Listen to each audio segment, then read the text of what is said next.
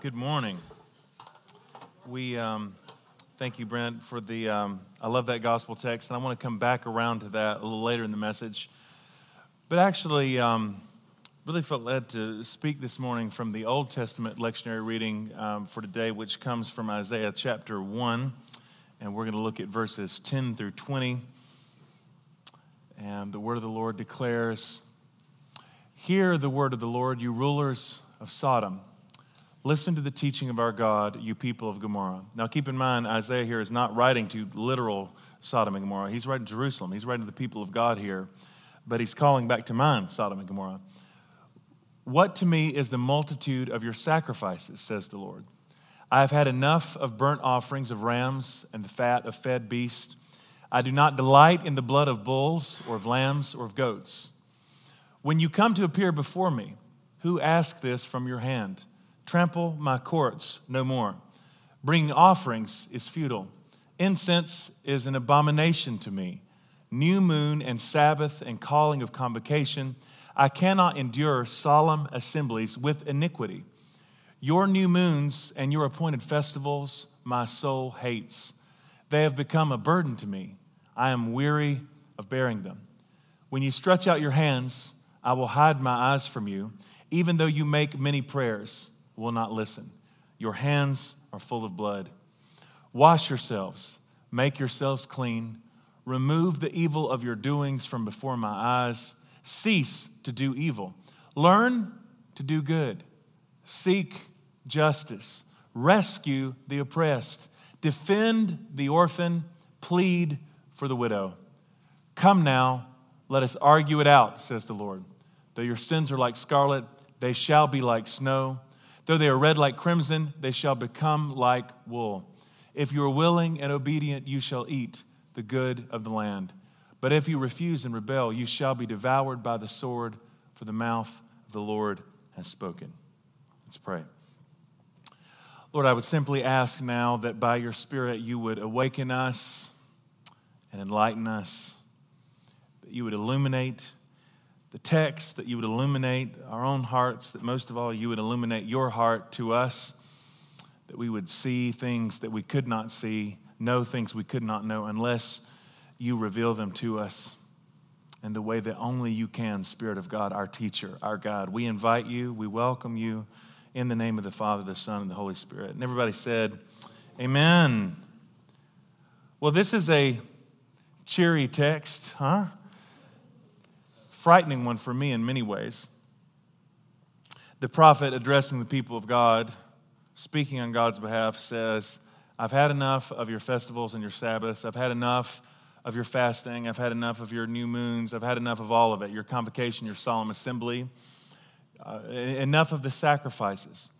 Part of what makes this text especially jarring to me is that the prophet here it seems to be condemning things that God has, in fact, asked for. Uh, the liturgical worship that they're doing has been given to them by the book of Leviticus. They're making sacrifices because they think God wants them to make sacrifices. They're praying prayers that they feel like they've been given to pray. They are uh, recognizing and honoring a Sabbath that God first consecrated. This would seem to be Israel at her best, doing the very things that God has required. And yet, the accusation here is even though the people had got the liturgy right, they forgot what the liturgy was for. Even though they had the order of worship right, the order of worship was not ordering their own lives. It wasn't causing them to reorder the world. Somehow, what was happening in the liturgy, which was good and right and consecrated, was it translating to a very different kind of life, a very different quality of life lived on the ground. And for this reason, God says, I've had enough. This feels like a charade to me. This feels like going through the motions. This is just a form. You're not seeking justice. And that for me is the part, because uh, I don't want you to miss this, that for me really is the crux of the text. Is that when God says, I can't receive this worship, because you have blood on your hands. When God says that I can't receive this worship, that it's even become an abomination to me, it is not because of some, I don't know, I just tend to think a lot of things that we think most of is breaking the law that are going to be the biggest of deals to God maybe are not always the thing, but here's what is offensive to the heart of God here, and we see this as a common theme throughout Scripture. What God is offended at, He says, You're not seeking justice. You're not taking care of the widows and orphans. You're not defending those who are marginalized. You aren't rescuing the oppressed. If you're not going to do these things, then I'm not interested in your worship. Such a stunning and a staggering text, and a frightening for me, a frightening one for me because I'm the sort of person who cares a lot about liturgy, cares a lot about worship, cares a lot about theology, and yet here's one of the things I'm coming to know uh, to learn about liturgy, even through my own journey, and I'm so grateful for. Um, kind of through the church, those of us who are pressing in the order of St. Anthony with Bishop Ed, one of the things that we're doing is that we do the daily offices from the Book of Common Prayer. So every morning, every evening. And what I found for that, part of what's happening for me is that I feel like that liturgy is waking me up. That through praying those prayers, encountering these different texts, uh, the prayers for the world that we offer, it causes me just to be, it, I feel like it just keeps waking me up. I feel like I live so much of my life asleep to the pain that's in the world. But if I engage the liturgy with my heart, what I find is that it's opening my eyes wider than I even want them to be opened to the pain that's in the world, to what's really going on. Yet at the same time, there's part of me, it's like, as much as I'm grateful for that journey, it scares me too, because I know as the liturgy wakes me up, that I also, there's always the option to try to pretend I'm not seeing that, to bury my head in the sand. In other words, I'm accountable for the things that I see, I'm accountable for the things that I learn. And it's scary for me that it's possible to get the liturgy right and still miss the point. Scary for me that it's possible to, to, to get the liturgy right where it's supposed to be and yet not be shaped into the kinds of people that God intends us to become through this liturgy. It's a sobering, sobering thing. But that's a possibility that's raised here by the text. The liturgy that we're given, the kind of ordered worship that we have here, is supposed to be waking us up to see what's really happening in the world, not causing us to kind of put our heads in the sand. Um, I have a couple statements. I don't normally do it like this, but a couple things I really wanted to give to you. The way I, I just through prayer, just kind of felt like these things were given to me. Liturgy is not supposed to hypnotize us, but awaken us. Liturgy should not anesthetize us from the pain of the world, but teach us to feel the pain of the world. Liturgy should not teach us to escape the world, but engage it with the hope of the gospel the more and more we engage right liturgy, if we do it with our eyes and our ears open and our hearts open, then we come to see the world in a different way. We come to see the world in ways that don't allow us to continue to live as if we are asleep. I feel like, and w- w- let me say it this way part of what makes the, the justice word such an intimidating one for us, or at least it is for me, is that justice, I think, is something deeper than mercy. It's different than mercy. Mercy has to do with compassion, acts of service. Justice always calls into question systems and structures in the world of inequality. If you want to know what God's justice looks like, I think it can be summed up in a single sentence uh, from the New Testament. Justice is what happens when God bring, makes, brings the mountains to be made low and he exalts the valleys. That's God's justice. But we can't seek God's justice if we don't first allow ourselves to be awakened to the injustice that's in the world. If we can't see injustice, then we can't seek justice. If we can't recognize oppressed people, if we can't recognize oppressors, then we're not in a position to seek justice. And I feel like so much of what happens right now is that we just have so many things that kind of numb us and lull us to sleep. Uh, I think, especially in our culture right now, our gadgetry often lulls us to sleep. This is going to be a reach for a sermon illustration, but I'm reading a Stephen King novel, he he he, I read a lot of Stephen King novels, actually, where part of the idea, work with me here, is that there's a serial killer who gets access to these little devices that are kind of like iPads, but they're just for games. And there's a game called Fishing Hole, where basically it's you know it's uh, it's funny this was written when it was because this is not this is about Pokemon Go or whatever, but it's like there's basically there's this people are staring at their screens and they see these little uh, numbers appear and they're trying to grasp for them. They do this for hours and hours until they get hypnotized. And this is how the killer gets them to do what they want to do. So don't encourage any serial killers potentially to learn how to harness this technology. But I'm reading this and it's like it's all kind of done in, I mean, this is a thriller, it's done in fun. But for me, that seems like such a realistic depiction in many ways of kind of what's happening to us. This lulled in by the screen. So then we can be told to do anything. We'll listen to anything. It's just hypnotized by it. The sheer amount of information overload. Um, we are people who has more access to more information than anyone in the history of the world. But instead of making us more compassionate, instead of causing us to be more aware of injustice and inequality and seeking God's justice, what often happens, I think, is that we just, we just get paralyzed by the sheer amount of information. These things just continually lull us to sleep and instead of actually waking us up. But the point here is that what God is calling us to, what the liturgy is calling us to, is a way of living awake which means we have to learn, even if we have to struggle through this, to recognize oppression. We have to learn to recognize people who are oppressed. We have to learn how to recognize oppressors, which I recognize is controversial business. No one really wants to talk about oppression and injustice. Nobody wants to reflect in a meaningful way on how we might be complicit in these things that actually cause oppression. Who really wants to see that for what it is?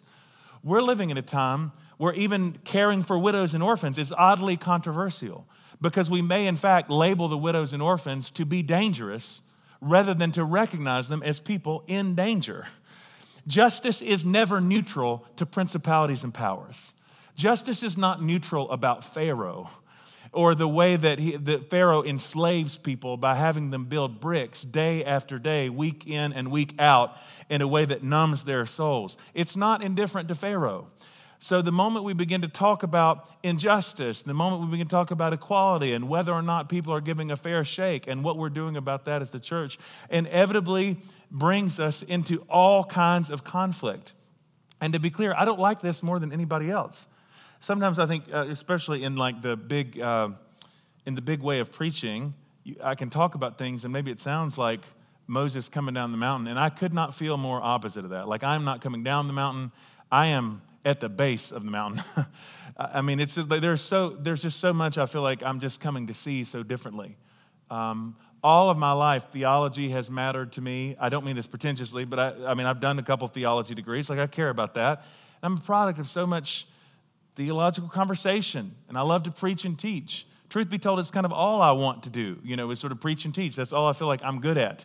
So it's never it's never super comfortable or fun for me to uh, like really have to jump into this kind of authentic conversation of what are you going to do with what you hear because I want someone else to figure that out. let me work on the theology and let me talk pretty for a living and somebody else can figure out how to like live these things out. Like that like that's scary to me. And yet at the same time the the, the, the movement I'm finding in my life these days is that so much of the theological conversation that has informed me in the past has become so boring to me now. You know, it really, it really is. It doesn't have the same effect.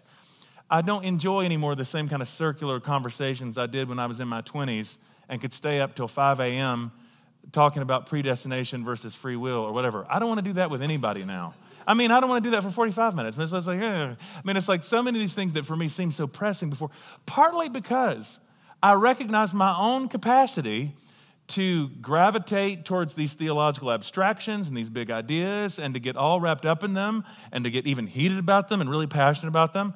And yet, how easy it is for me to do that and not change my own life, much less be part of something that's changing the world. So I am bored with my own apathy and my own indifference. And I recognize that I can make a few tweaks conceptually and theologically and it not necessarily make a difference on the ground. I recognize my own capacity to change things about uh, the, the order uh, or about the liturgy in some ways and yet miss the point of the liturgy altogether. So these days, part of what I feel like is happening in the same time where I feel like my rediscovery of liturgy is causing me to come awake in different ways, then there's just these other things that I'm seeing. Um, those were here a few weeks ago to meet my friend Jarrod McKenna. It's been a big part of my journey these days, seeing how God uses him and his very prophetic witness is one that's really challenging me right now. Uh, the work that he's doing with refugees. I, when Jarrod was here, we talked a bit about the week that we spent. Uh, the Children's Defense Fund uh, puts on this thing called the Proctor Institute Uh, that the Children's Defense Fund was founded by Marian Wright Edelman, and just kind of being at the feet of those folks, these great luminaries in the civil rights movement. And I don't know, I'm, you, I had some conversation with some people between services uh, referencing how much I talk about Martin Luther King, which I know I do all the time, the civil rights movement. Uh, there, there's reasons for this. I think that that for me is such a tangible expression of what it looks like when people live out the teachings of Jesus in real life on the ground and the kind of change it can make. Like that's the kind of movement I want to be a part of. Is a movement that makes a real difference in the world. And at this point if again if something's not going to make a real difference in the world, it just it just doesn't hold the same interest to me that it used to. But I'm saying all that to say um, I think especially when it comes to matters of justice, part of what is so uh, intimidating for us is that justice again forces us to have to look at the world and forces us to have to look at, at injustice in a way that's critical, uh, makes us reflect on things that we don't want to reflect on, because inevitably, to have the conversation about justice is to have a conversation not just about doing compassionate things for people, not just about being merciful, but raising the questions of how God would call us to discern the roots of injustice uh, to discern why is the world broken in the way that it is broken and what are we called to do as part of god's renewal movement to, to do something about this? I mentioned uh, marian wright edelman and there was a speech of hers that i love with this quote that i wanted to share with you. She was talking about uh, martin luther king a speech that he gave following president kennedy's assassination where King said, he said, while the question of who killed President Kennedy was important, the question of what killed President Kennedy was even more critical. Dr. King believed that the answer was that this president was assassinated by a morally inclement climate. He said this is a climate filled with heavy torrents of false accusation, of jolting winds of hatred, of raging storms of violence. He says this is a climate where men cannot disagree without being disagreeable and can express dissent through violence and murder.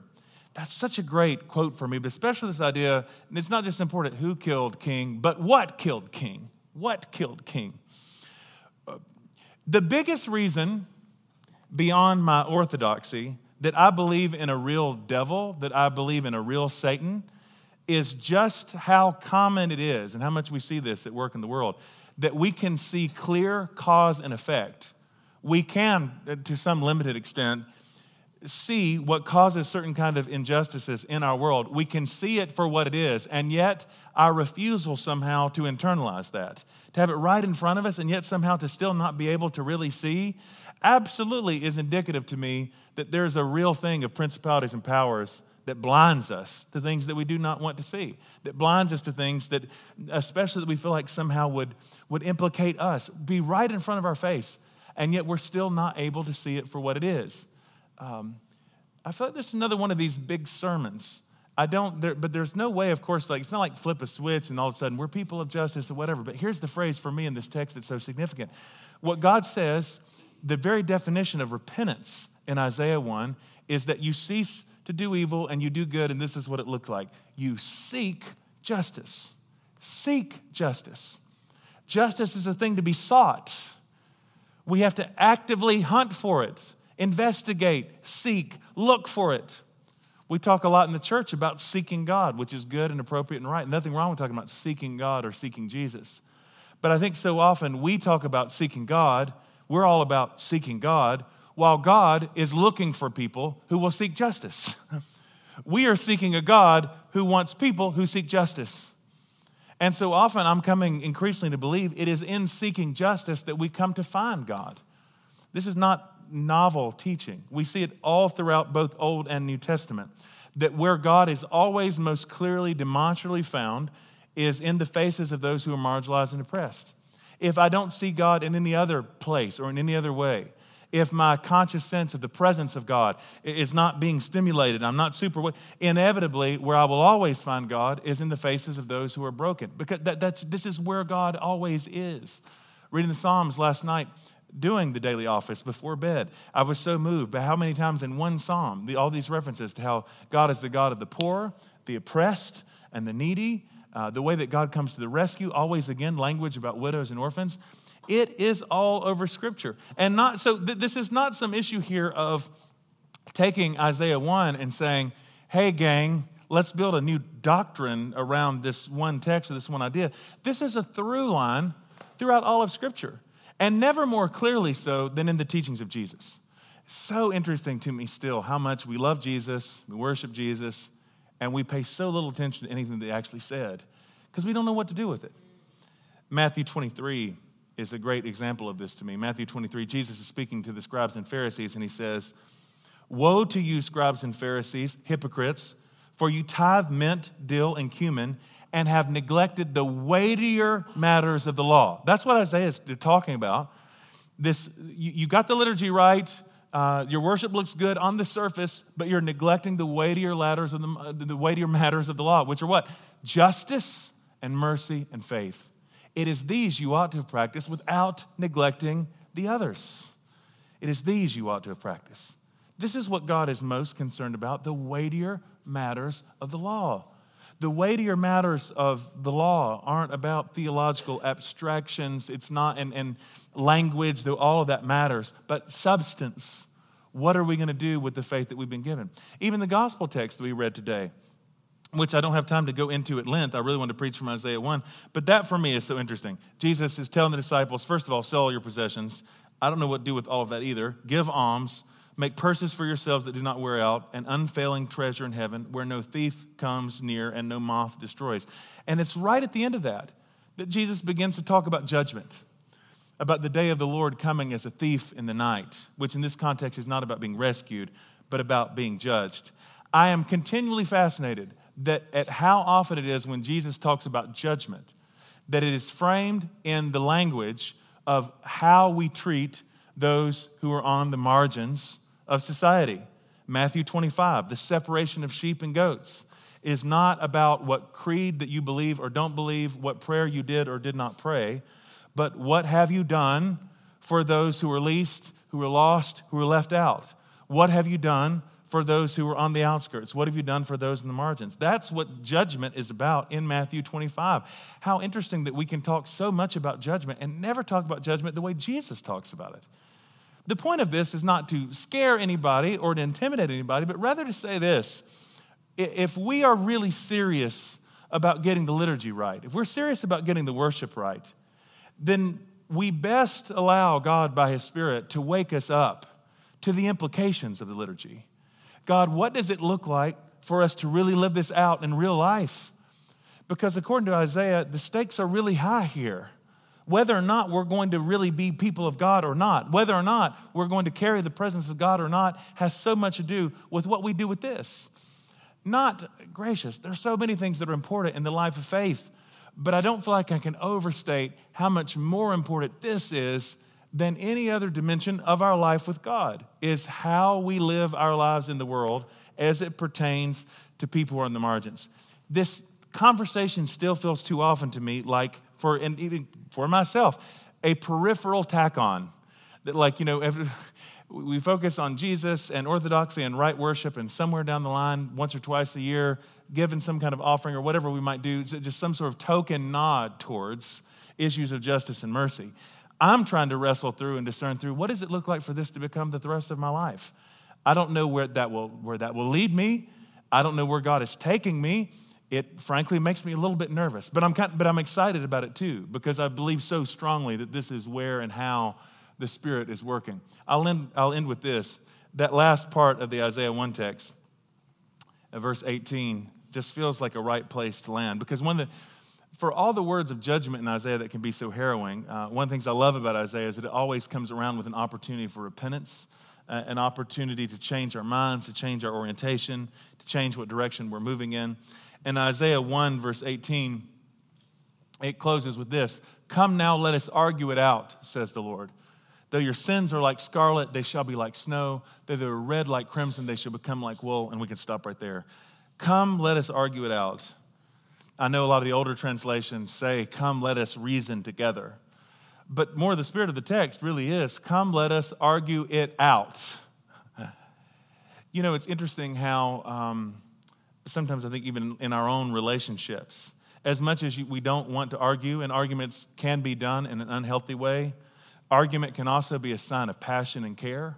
That you don't argue with somebody that you don't care about on some level, it's a sign of like passion. And I find it so interesting that on the tail end of the Lord pronouncing such judgment, that then he says, Come, let's argue this out. Come, let's have a real conversation about this, people of God. Come, Israel, let's talk about what really matters here. And I wonder if, in some ways, if that's not a really relevant word to us as the church right now. Come, let's argue it out. Come, let's have the real conversation. Let's not be afraid to talk about weightier matters of the law. Let's not be afraid about things that make for peace and for justice because the stakes are high here. And even if it involves difficult conversations, if it involves painful conversation, if it involves painful self examination, it's worth it to get this part right. Come, let's argue it out. Let's grapple together. Let's struggle together as the people of God to discern what it means to be faithful in this way. Let's wrestle with it together. Let's not be afraid of the hard conversation. Let's not be afraid of the real conversation. Come, let's argue it out because the stakes for what we do as the people of God, whether or not we live out God's justice in the world, is so, so high. Pray with me. Lord, I would just ask you now that by your Spirit that you would shine your word as a light onto our hearts. Help us to see the things that we have not seen. Lord, so often in our own search, even for you, and even our own search for right doctrine and right ideas, how blind we are to the real needs of real people, how blind we are to that which enslaves and oppresses how blind we are to injustice. I pray, Lord Jesus, that you would open up our eyes to be able to see the implications of how we worship. I pray, God, that you would help us uh, not just to be people who recite the liturgy, but who allow our order of worship to order our lives. I pray that even as we come to the table in the next few moments, that rather than being just a moment in our week, that this will be the moment that teaches us how to live all of our moments, that somehow in the mystery even of how we come to the table of your body and blood given to us, broken and poured out for us, that you are teaching us how to be broken and poured out for the world. We pray, God, that we just ask you to have access to the depths of us, that what we do in here would so penetrate every part of us, would so get underneath our fingernails and in our hair and uh, just, just all through us, Lord, that we would be saturated, God, with your truth. Teach us how to live this gospel. Teach us how, teach us how to live the worship of you as our living God in real life for the sake of the world, because we know that whenever we worship you, whenever we praise you, that always, ultimately, the movement is always for the sake of the world. Show us the way, Lord. We ask this in the name of the Father, the Son, and the Holy Spirit. Amen. Thanks for listening to this message from Sanctuary Church. If you're in the Tulsa area, we invite you to attend one of our weekend services on Sundays at 8:30 a.m., 10 a.m., or 11:30 a.m. If you would like more information about who we are and what we're about, or to partner financially with what God is doing through Sanctuary, you can go to our website at sanctuarytulsa.com. You can also download our mobile app from the App Store and Google Play. We hope you'll join us next week. Grace and peace.